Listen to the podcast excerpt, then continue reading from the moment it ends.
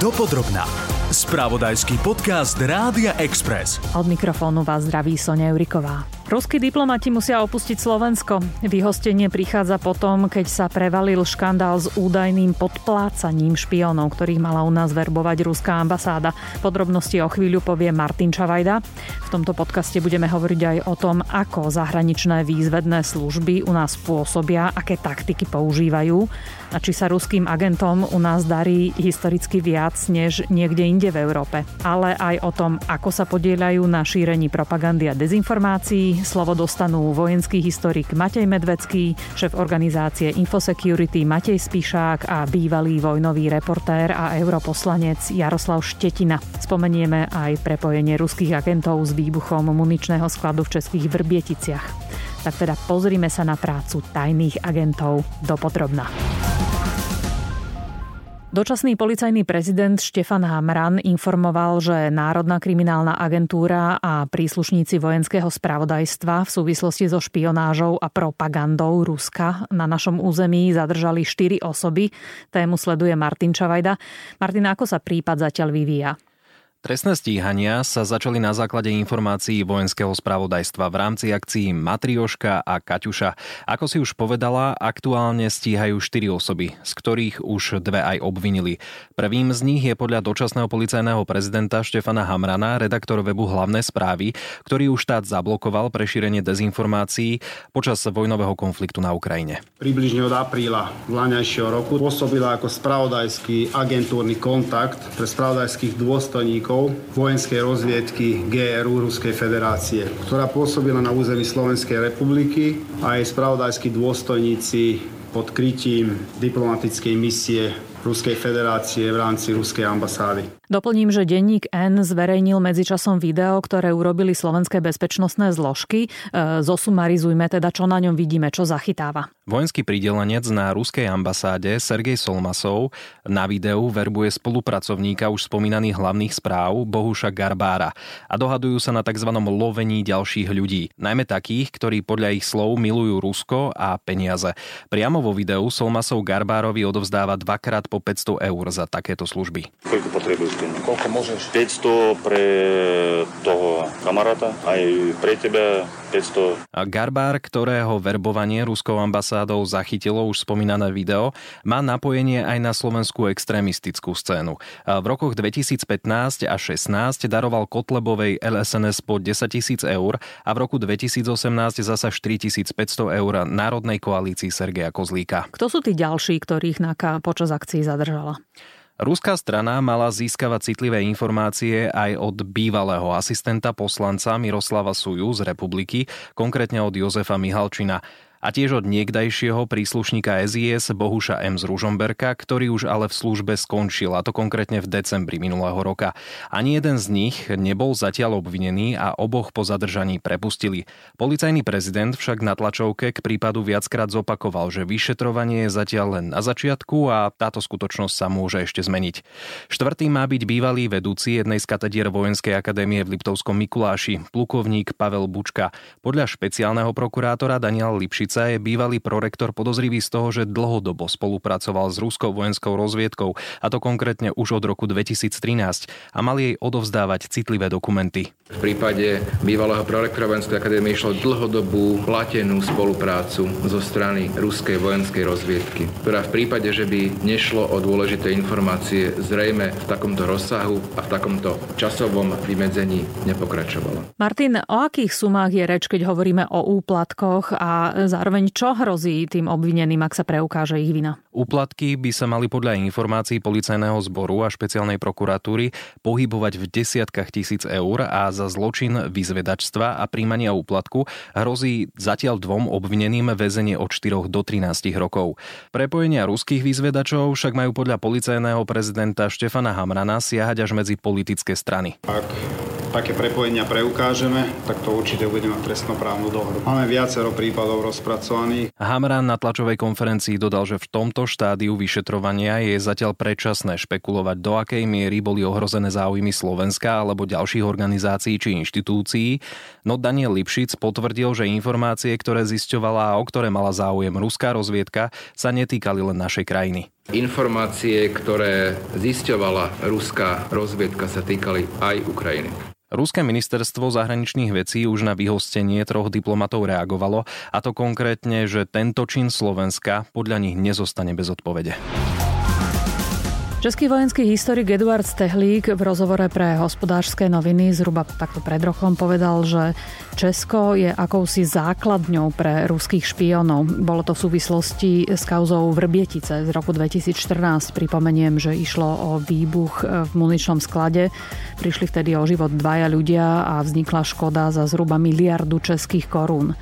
No a v Lani investigatívni novinári denníkov Respekt, Der Spiegel, Insider a portálu Bellingcat odhalili, že na výbuchu sa mohlo podieľať až 8 príslušníkov ruskej tajnej služby GRU.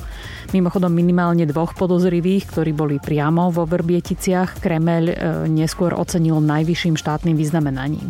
Česko aj na základe zistení e, týchto médií vyhostilo 18 pracovníkov ruskej ambasády v Prahe, no a Moskva ako odvetu vyhostila 20 českých zamestnancov z veľvyslanectva v Moskve.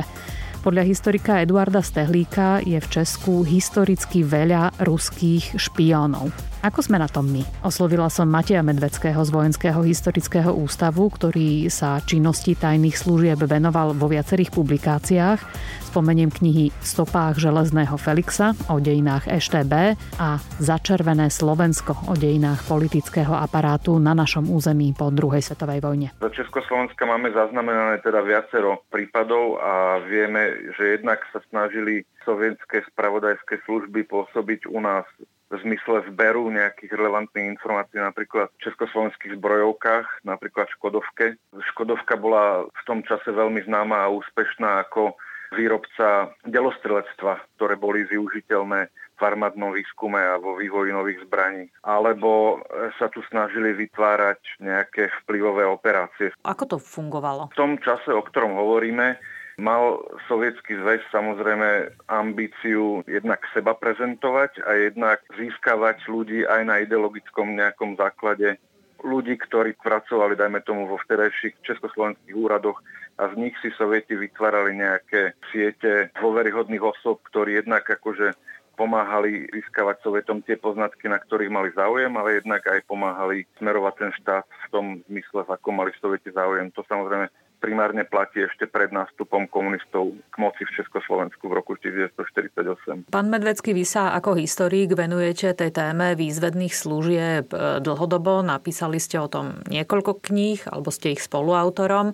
Bol tam prípad, ktorý vám prišiel pôsobivý alebo fascinujúci tým, aký bol rafinovaný? No tých kauz je pomerne veľa, ale taká moja obľúbená v úvodzovkách je, alebo ktorá je pre mňa veľmi zaujímavá, pretože má veľmi mnoho rovín. Bol prípad dvoch sovietských vyzvedačov, ktorých e, zadržala slovenská policia v roku 1942 a pomerne úspešne sa etablovali na Slovensku. E, dokonca jeden z nich sa tu aj oženil až do svojho zatknutia pomáhali nejakým spôsobom budovať sieť medzi železničiarmi, budovať sieť medzi intelektuálmi, podávali nejaké informácie o telto zo Slovenska, ako chodia transporty smerom na východ. Mm-hmm. Čo to... Ja tento prípad pre vašu zaujímavosť bol potom aj e, filmovo spracovaný a hlavnú postavu tam hral pán Mistrik herec. Ako si máme predstaviť to pôsobenie, dajme tomu, medzi intelektuálmi, že je toto šírenie ruskej propagandy a dezinfo? Keď sa bavíme o tých sovietských spravodajských službách, tak sa snažili vytvárať si siete z ľudí, ktorí mali nejakú ideologickú blízkosť, hej, pre ktorých skrátka tá motivácia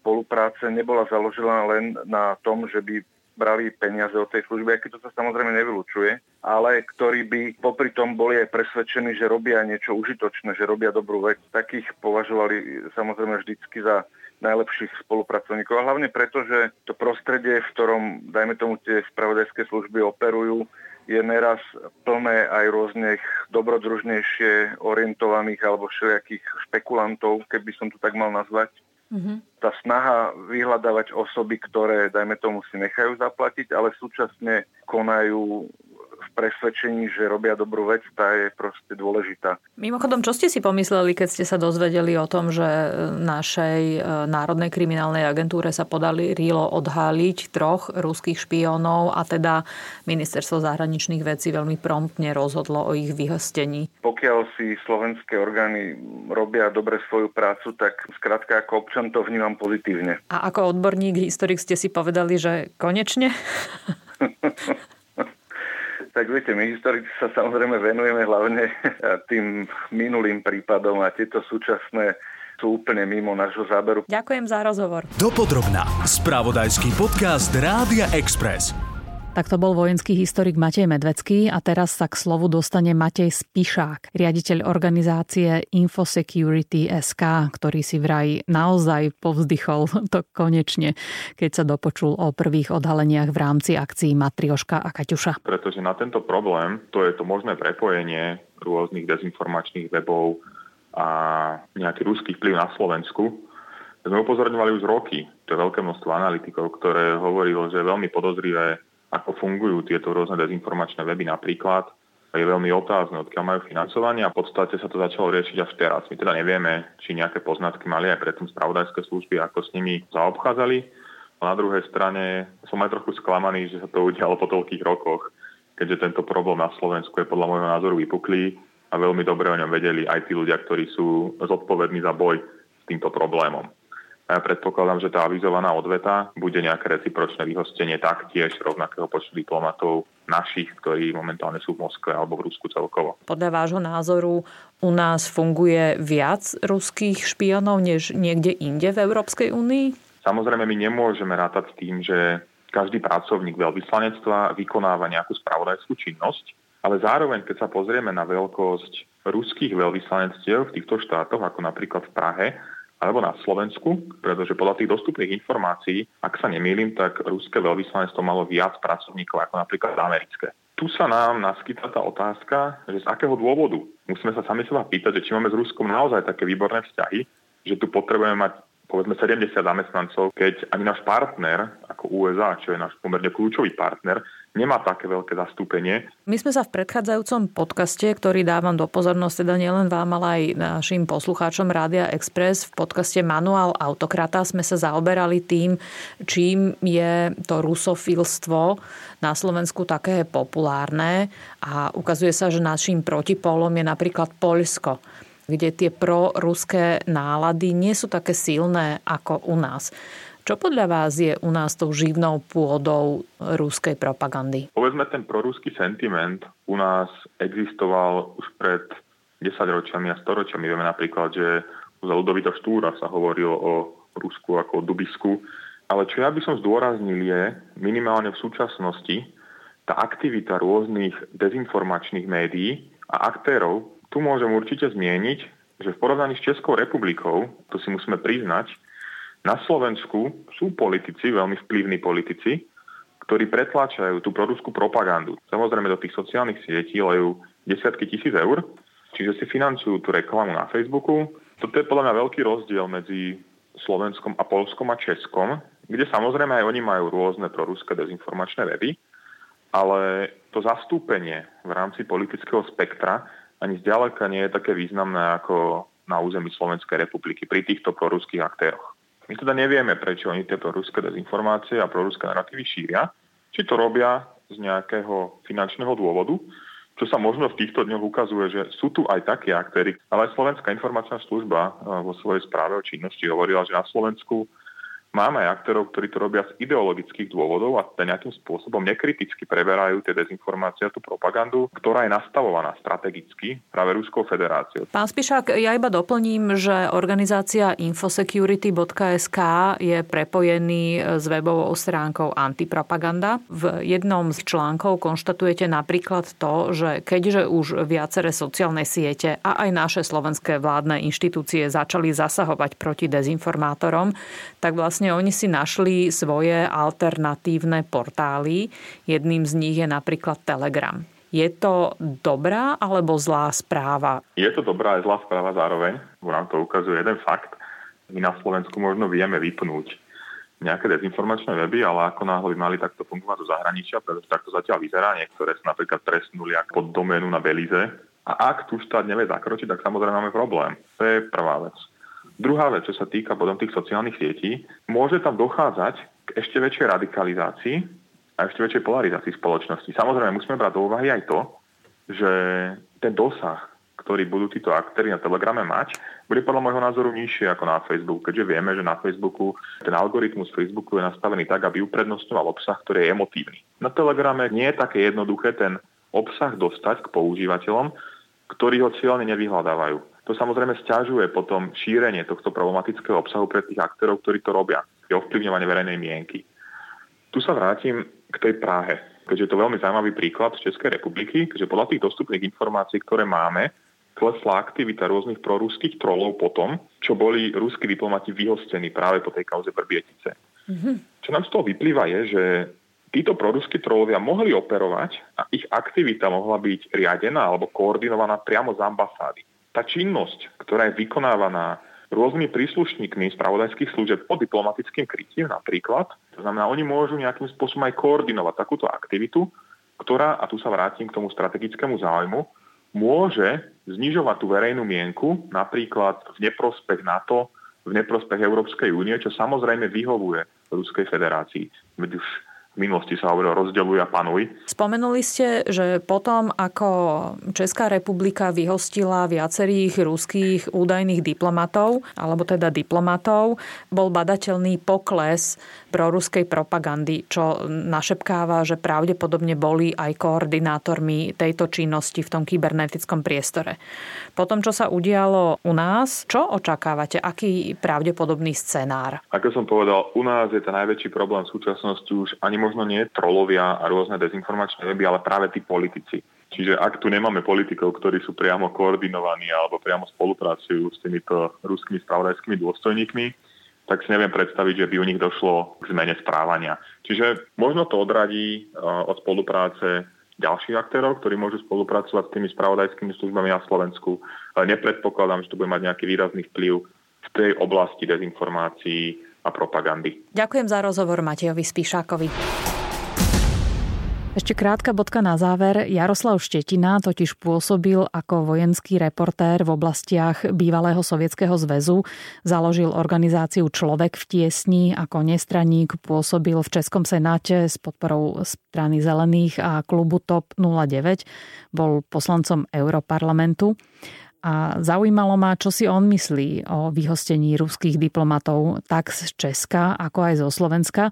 A povedal mi jedno vraj veľmi dôležité rozlíšenie. Rusák je ten člověk, který není Rus.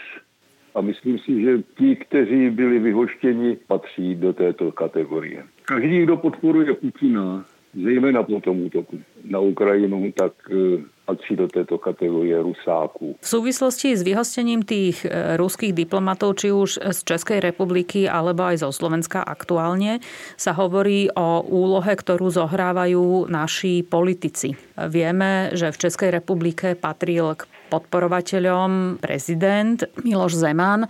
U nás sú to viacerí poslanci, ktorí sú aj súčasťou parlamentu. Miloš Zeman urobil ako keby spiatočku a odsúdil Vladimíra Putina za napadnutie Ukrajiny. Ja si myslím, že to bylo farizejství. Ta kolaborace s kremelským režimem, kterou projevuje náš prezident, je dlouhodobá. Nemyslím si, že by bylo náhle prozření. Poněvadž když eh, napadl eh, ruská, respektive sovětská armáda Čečensko, tak svět mlčel a mlčel i pan prezident Zeman.